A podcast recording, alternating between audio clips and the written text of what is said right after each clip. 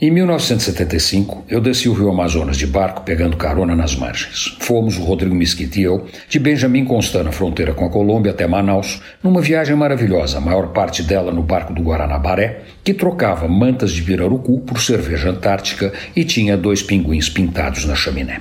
Por que estou lembrando disso? Porque anos depois, batendo papo no escritório, descobri que o Guaranabaré era do avô do Dr. Armando Char, um grande advogado e o melhor sócio que alguém pode ter.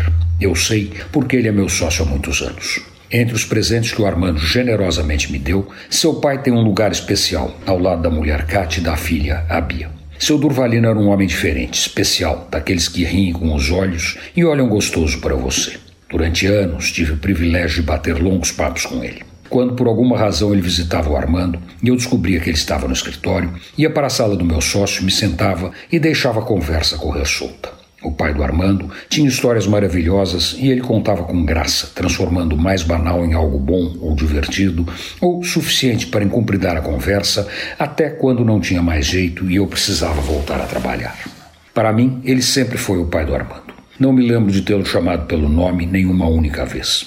Sempre nos tratamos com bastante proximidade, mas nunca o chamei de seu Durvalino, mesmo quando fazia alguma pergunta ou comentário sobre o que ele contava. O pai do Armando morreu. Saiu dessa vida para entrar na eternidade e reencontrar quem lhe era caro, quem ele amou.